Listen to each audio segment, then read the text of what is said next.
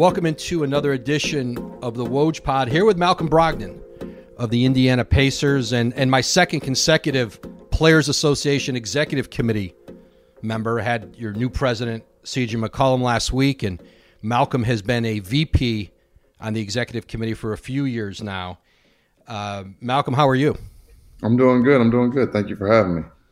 Of course, of course. I I want to start here, Malcolm, and we're taping this on Tuesday, so if people listen to this before Thursday night, the 26th, you've got your water water bowl fantasy football uh, draft essentially, which is uh, it, it, helps to raise money for your uh, Hoops for Humanity pro uh, initiative, which is delivering kind of clean water infrastructure in Eastern Africa, a lot of other things in that part of the world. And it's a pretty interesting event. If you're going to play fantasy football, you essentially can line up with you, Joe Harris, Miles Turner, uh, Kevin Huerter, some NBA players, some WNBA players.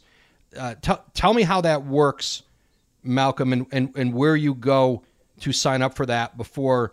So it's Thursday night, 7 p.m. Eastern is the draft. Right. So the draft is Thursday night, like you said, um, and tomorrow is the last day that you can sign up. Um, you would go to, if you want to be a part of it and sign up, you'd go to BrogdonFamilyFoundation.org, which is our website. Uh, there's plenty of information about that. There's plenty of information about you know the money that we get from the uh, initiative from the you know Water Bowl Fantasy Football League, where that money will go. There's plenty of information about that. The clean water wells that we're putting in to the ground in East Africa, in Tanzania, and Kenya. Um, so that uh, uh, you can learn everything you want to learn about the whole cause um, if you go to the website and um, you know look up any information you want to know.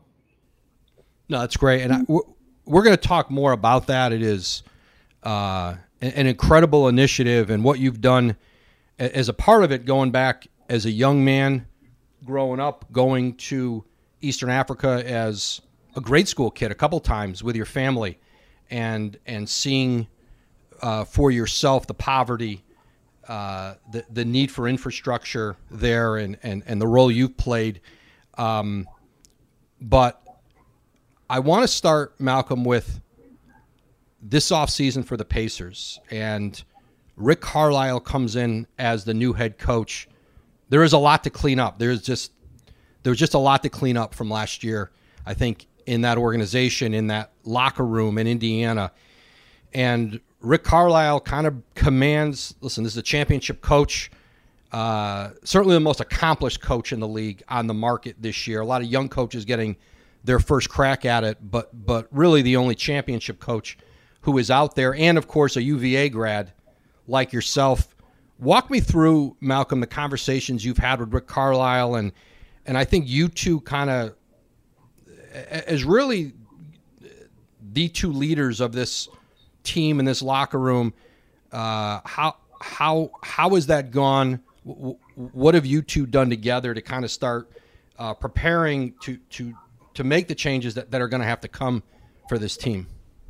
So you know, um, you know, I thought we got the best possible coach for us going into next season. I thought our front office did a good job. Um, in this selection of, of Carlisle. He's a winner at the highest level, championship status. Um, and he's gonna he knows what he's doing. He knows uh, you know what style of play he wants to play. Um, and he knows how to get guys to play together. And he's going to provide us with stability and experience um, and a leadership I think we need right now. Um, so I think we got the right guy for the job. Me and Carla have had a lot of conversations. Uh, we're talking basically once a week. Um, and at this point, it's about just thinking through strategies. Um, he picks my brain about a lot of uh, aspects of the team, trying to figure out uh, how he's going to coach the team, and and you know uh, you know what guys respond in different ways. Um, so that you know, for me as as the leader on the team, it's important to uh, be able to communicate with them, for us to have open, honest dialogue going into it, um, and to prepare together. Um, this is a this is a group a group effort. That's what I've learned in the league. You got to be able to work with your coaches like you work with your teammates. Um, but you know, the team we we got together. uh, in LA and played pickup. Uh, most of the guys, there were only maybe two or three guys that didn't come out. Um, and uh, you know, in the past, we haven't did, we haven't done that. I thought it was important to for guys to uh, play pickup, to get together, to have dinner um, for those three four days in LA. Um, so we had a facility; it, it worked out really well, um, and I think it's going to be something that pays off at the end of the day. At the end of the season, we'll be able to look back and say we started early, we started before everybody else did. Um, and I think those I think those are the little things that will that will really help us down the line. And then you know, um, you know, Carlisle, uh, myself, and you know the older guys on the team, we've agreed that we're going to come back two weeks early. Uh, it's important that we're there on the 13th to uh, start pickup, start playing early, and get a head start.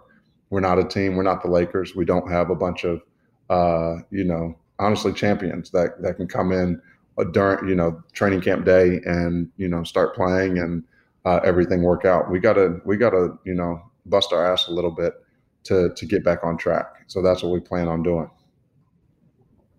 Malcolm, last year when things when when there's the strife that was there in Indiana last year and trying to figure out trying to figure out with a coach in a locker room and a team in a pandemic year where all of a sudden you were limited in how you could gather as a team like sometimes there's listen every team has issues every team has issues and it's how you work through them was that harder to do last year because of the pandemic because you couldn't go out maybe as a group to dinner you couldn't sit in a film room and like you traditionally could and talk things out does that did that make it harder for sure i think it definitely played a part and i think it you know the pandemic and covid overall um, i think exacerbated uh, the drama that we had. I think it was just a tough time period. Everybody's going through something. Everybody has family members that are getting sick. Um, it just adds more stress to the situation. And there were more restrictions on the gatherings that the team could have and the amount of time that the team could spend together. So it was a tough time to uh, be going through sort of the, the trials that the team was going through. You know, Caris LeVert comes in as part of that big four way deal with Brooklyn, Houston and obviously, you know, they find. Luckily, he gets his physical. They find um, a, a, a tumor essentially that they take out.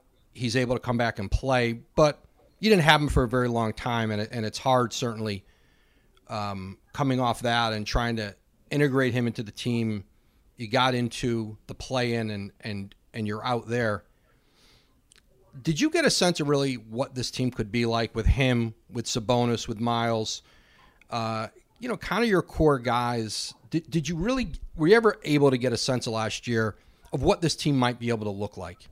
Honestly, I wasn't. Um, I haven't over the past two years. I haven't gotten a sense of what the team can look like because when Victor was here, uh, he was out. He was out for a majority. He was out for all last season and came back or all the my first season in Indiana, and then came back last season just for a little bit before you know he was traded, and then Caris came you know towards the the end of the season. So Miles was injured when Caris came back. I mean, we've had injuries to uh, the big minute guys on this team.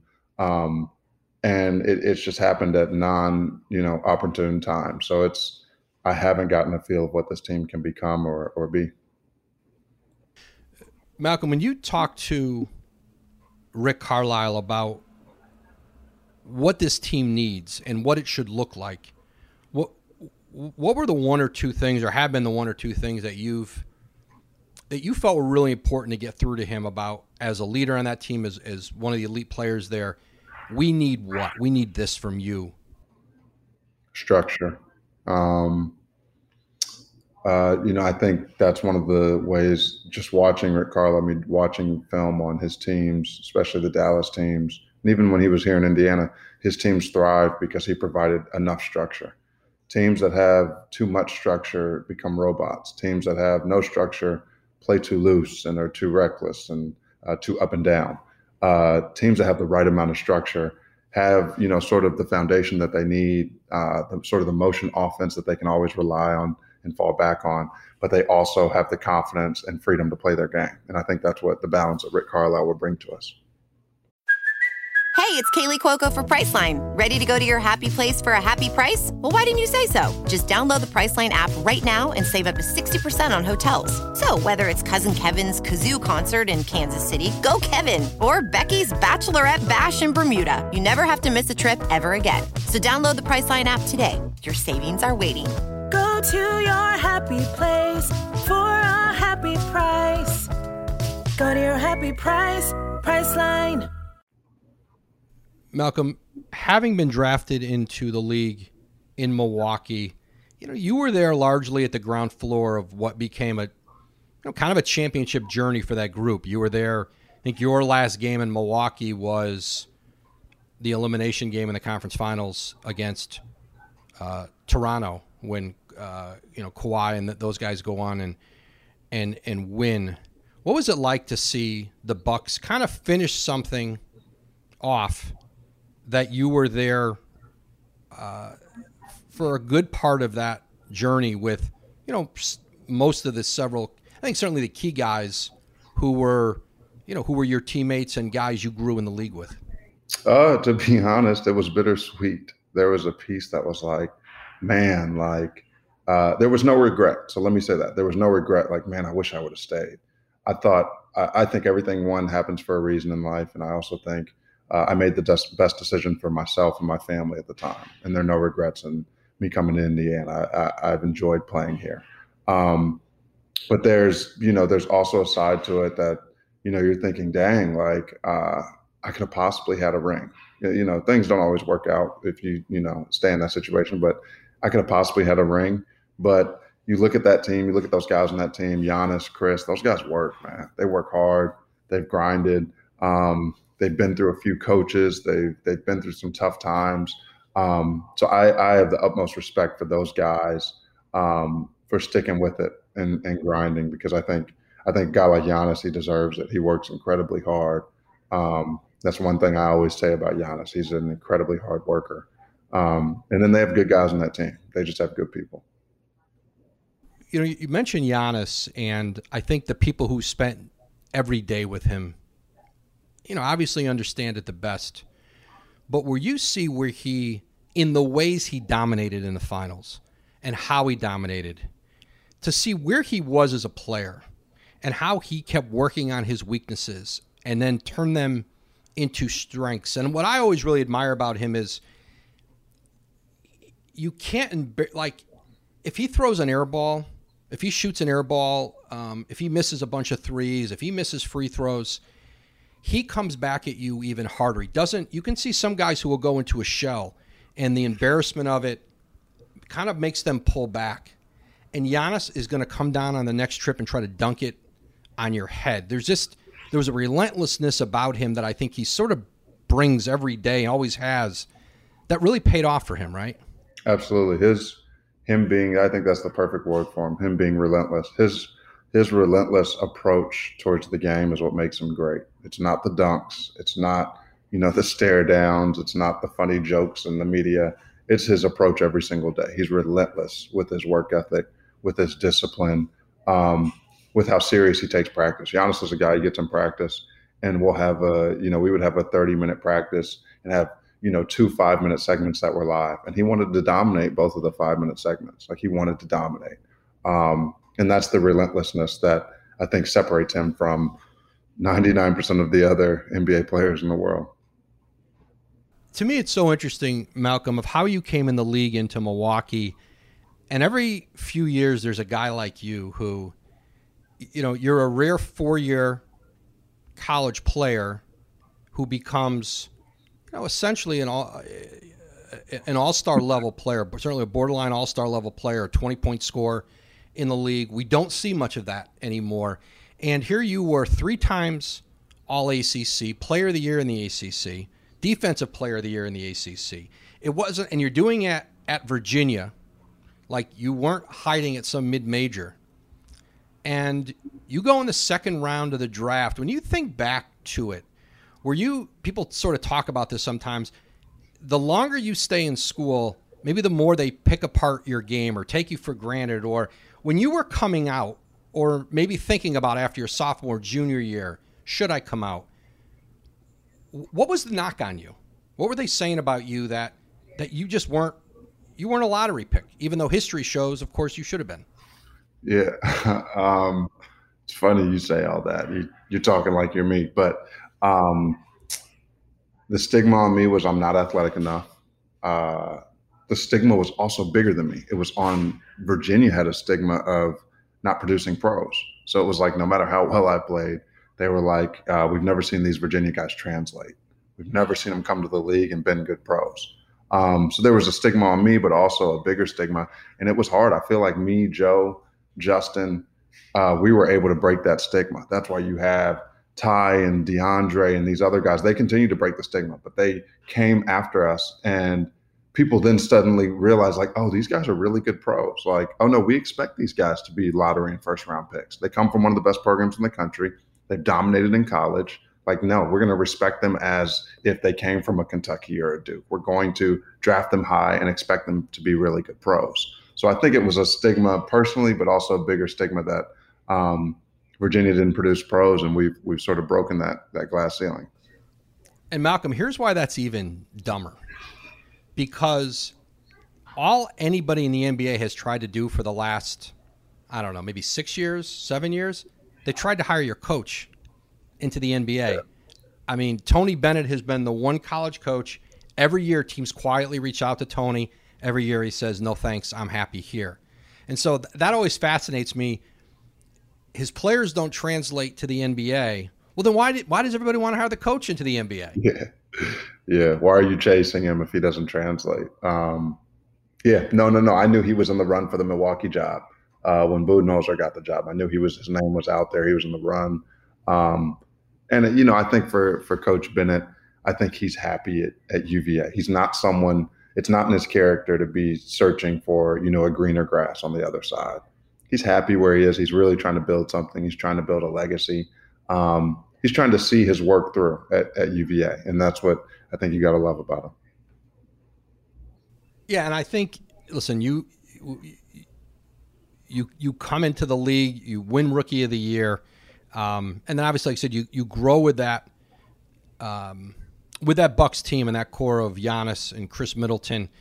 Um, w- when you got to the point where, you know, it's funny when you're a second round pick, your contract comes up quicker than mm-hmm. the first round pick who does his rookie extension. It's it's it's a different timetable, and you were on that. And it's usually rare that a second round pick becomes the kind of player you do and then there's just like a quicker decision that's got to be made about your future and financially how it works and when you get to the point where you've got to decide between you know the kind of financial opportunity that was going to be there in a sign and trade with Indiana 85 million dollars or so versus what it might have been to try to stay in Milwaukee and and either take less or just say hey you know the message is financially you don't fit into the structure of what we're doing. And what do you remember about that crossroad? And it's it was just a decision you had to make as a player that that guys of your caliber typically don't have to make that early. And it just again, it's because you went in the second round instead of the first, and how uh, the extension structure essentially is set up. Right. Well, one, let me say there's beauty in going in the second round. Um, one, you're if your agent's good, he can try to drop you to a to a team that is a better fit, or you know he can he can sort of shape which team you go to, and then your contract comes up sooner, your second contract. Um, but uh, you know during that period, I remember looking back on it, I took it very personal. It because for you as a player, people say it's not personal; it's just business. This is how the business works. Yeah, but for these players, for us, it, we're being shipped out and moved to a different city, and we're moving our family with us. So um, it's a completely it's completely uprooting your life. It is personal, but looking back on it now, I realize how much of it actually is just business. Um, I was really angry, you know, about not being able to stay and get paid because that was ideal. I felt like, man, I I did my thing in Milwaukee. I played well. My third season, I was 50, 40, 90. Um, how could they not want to pay me, you know, my value, what I think my value is? Um, but what, you know, a lot of the time in the NBA, what you think your value is or what you think you should get and what you're going to get or what someone else has planned for you is completely different. Um, and that was a thing with Milwaukee. I think Milwaukee really wanted me. They wanted me to stay. They were upset when they lost me. Um, but they didn't want to pay me 85 for to stay. They didn't think I was worth 85 to pay and stay.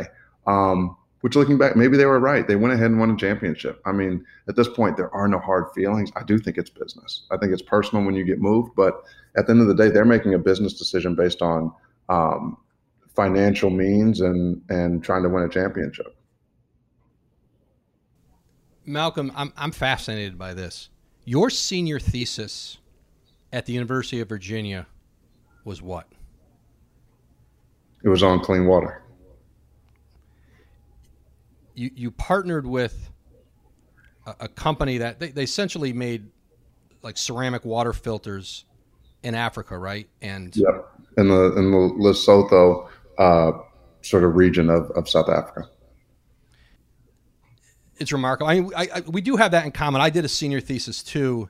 It was on the uh, ESPN's impact on college basketball. That's what we were doing over in journalism school. So you know, comparable impact on the world, uh, Malcolm. But no, it's it's remarkable. And so you you when when you come out of Virginia, Chris Long, who is your uh, another UVA great and obviously Super Bowl winning uh, NFL player, he had his Water Boys initiative, which I think initially you partnered with, right? Because it fit into them. right, yeah, and then it, it was, broke yeah. off. But uh, and then now you have the you have your own the the Brogdon Family Foundation, but this goes back to for you 10 years old with your parents. Your your mom's been uh, the chair the chair of the psychology department at Morehouse. Your dad's an attorney. Um, you took a family trip, I think at 10, and then maybe another as a young teenager to to Eastern Africa. What happened on that trip for you? So when I was 10, I was able to go to West Africa, Ghana. And the second trip, I was able to go to South Africa and Malawi, which is southern East Africa. Um, and Ghana, I saw the poverty for the first time in my life that people were going through. It was a different level of need um, that I had seen or experienced. And then when I went back when I was 14 to Malawi, the need and the poverty was even worse. Um, and at that point, I, I, you know, even as a young kid, I decided I want to make a difference here. I want to help. Um, I may not have the means or uh, the resources or the connections to do it right now, but at some point, I'm going to come back and I'm going to help in whatever way I can. Um, and then in college, I made it sort of, you know, I, you know, you, you, mentioned my parents and what they do for a living. Education was huge for us, so I took my I took my grades, I took my classwork extremely serious. Um, I got my master's. That's what my thesis was on, and uh, really focused on clean water. And then after college, I partnered with the Chris Long Foundation to have Hoops2O. And then I brought Hoops2O over to my foundation and I've just continued the work trying to help people and I mean, we're going to see this, and like as climate change evolves in this world, and we see migration become a bigger factor in the this global crisis. I, I, I only imagine the need for what you're doing, Malcolm, and for what, what other people need to do clean water, uh, the ability for people to to be able to feed people in the world, to be able to, uh, you know, create clean water, you know, wells, uh, to build wells where communities, where people, you know, where young people can go and be able to get clean water and not have to spend their entire day or their entire existence searching for it and then not be able to go to school, not be able to get an education. Right. Uh, I imagine that what you're doing and the, the need has only become it's become more dire. Absolutely. Um, and you know, when you you know, my foundation is a huge focus on uh, equity, gender equity. And when you mentioned, you know, kids being having to search for water, a lot of the time it's the kids in the family and it's the girls.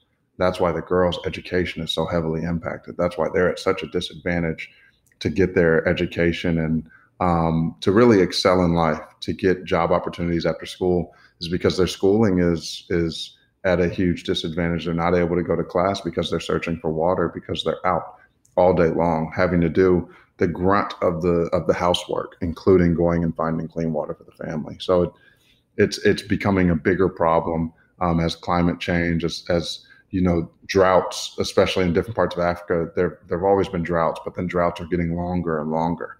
Um, so it, it's definitely becoming um, more of a dire need for you know people, especially in those rural communities in Africa, different parts of Africa, to, to you know have clean water. Malcolm, when you when you talk right now within the Players Association and being a part of that executive committee and obviously, there's a transition here. Chris Paul's had two tenures, essentially two four-year runs as president, and he stepped. You know, he did not run for reelection. CJ is a new president. When you're talking now with among your group, and then you guys talk with the league, how much still to you is there? How much un, uncertainty is there still on next season? What it's going to look like for teams with vaccinations, with certainly even with most players in the league are vaccinated. Mo- most team officials are vaccinated coaches, but we're seeing vaccinated people test positive. We're seeing them get ill, but obviously, if you are vaccinated, you are, you know, in almost every case, you are preventing yourself from becoming gravely ill, and that's the important part. But how the league manages this going forward, how you guys manage this with the league, what what is that conversation like right now, and and and how much still seems to be up in the air with what One, it looks like in the NBA? They're, they're ongoing conversations. I mean, these are conversations in the past that would before COVID would end once the season started. Everything was set in stone. We had a CBA. You know, it was sort of a written contract that everybody would abide by. Now it's a fluid conversation. Things are changing rapidly as the virus rates drop and increase. Um, you know, we we have to make adjustments. You know, where we see them fit. Um, so you know it's important, and you know we still have guys on. You know we're saying they're saying about two guys per team are not getting uh, vaccinated, and that's been a big topic of discussion. Um, because there have been some that are like, no, everybody needs to be vaccinated. This isn't a question. This is killing people. Um, and then, you know, I think most players, even guys like myself that are vaccinated, are like, no, it's a it's a choice. It's a choice you can be vaccinated, you can get vaccinated, or you cannot. But if you're not going to be vaccinated, this is what we have agreed on. If you're not going to get vaccinated, your testing on the daily is is far more. Um, you know, throughout the season is going to be far more. It's going to be more of a hassle for you if you're not going to be vaccinated. You have to get tested more often. Um, but like you said, the the the tricky part is even the vaccinated people um, are getting sick. So um, that throws a little bit of a wrench and an unknown into everything um, because no one is safe. But um, I think testing is is really the key. That's the way we can catch it early and the way we can avoid as many disruptions this season as possible. Absolutely. And so, uh, Malcolm, so you guys will get together. The Pacers will get together early for camp. You guys' plan is to get everybody back sooner. Um, and you, you look at the Eastern Conference. Listen, the Pacers have been a perennial playoff team with Sabonis, Miles, you, now Caris back at 100% this year. And with Rick, who I think history has shown, I think there was some, I remember Mark Cuban talking about this once, that, you know, one of the reasons he hired Rick initially was his teams always get it. There's always a big bounce in year one. There's always a big improvement in year one with Rick Carlisle teams. And I think people would expect that with your group. You look around the Eastern Conference and you go, where does fit in in the East. When you look at your talent, having Rick in, is, is this a team people kind of just keep forgetting about? But it's a pretty damn good starting five you guys have. It is. It's a it's a very so- solid um, starting five. We have a lot of we have five young vets. That's how I would describe it. Um, guys that have been in the league for anywhere from six to eight years on the, in that starting lineup, and um, you know, guys that can play, guys that are proven um, guys that are in their second contract. So agendas and stats and all that really should be put aside. It should be about winning, and I think that's going to be the focus this season. Is just getting back to playing the right way, getting back to playing together, um, and uh, trying to win games. I think that's that's the key. Uh, Malcolm Brogdon, thank you for jumping in. The Water Bowl Fantasy Football League. You can sign up through Wednesday, the 25th. You can go to the uh, Brogdon Family Foundation website. You can go to your Twitter account at Malcolm Brogdon seven, and there's a there's a Brogdon Foundation Twitter account, so you can click on the link there and see how you can get in there. But Malcolm, good luck with that. Uh, enjoy the rest of what is left for the summer, and and I know we'll catch you this season. Yes, sir. Well, thank you for having me. Today's interview with Malcolm Brogdon has been fueled by Gatorade. Whatever path you take to greatness, Gatorade is there to fuel it. Greatness starts with G. 30 for 30 podcasts and the undefeated present The King of Crenshaw. This four part series examines how Nipsey Hussle's life, death, and legacy impact the sports world, particularly the NBA. Here, DeMar DeRozan, Isaiah Thomas, and DeMarcus Cousins, among others, explore the realities of life as a black man in America. Nipsey's dedication to South LA and his community, and how Nipsey inspired millions. The marathon continues. The King of Crenshaw. Listen now on SiriusXM, Pandora, Stitcher, or wherever you get your podcasts.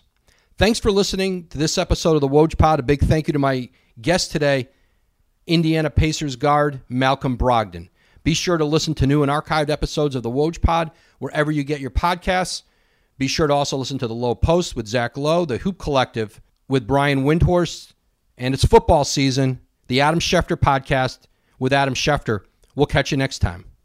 And now, two pigeons bemoaning the fact you can stream DirecTV satellite free. You see this? A family watching baseball on DirecTV with no satellite dish in sight. Let's heckle them. You call that changing the channel? Choke up on the remote, buddy. I hope getting all these games on DirecTV makes up for your mother not pre-chewing your sunflower seeds. DirecTV has the most MLB games. Call 1-800-DirecTV.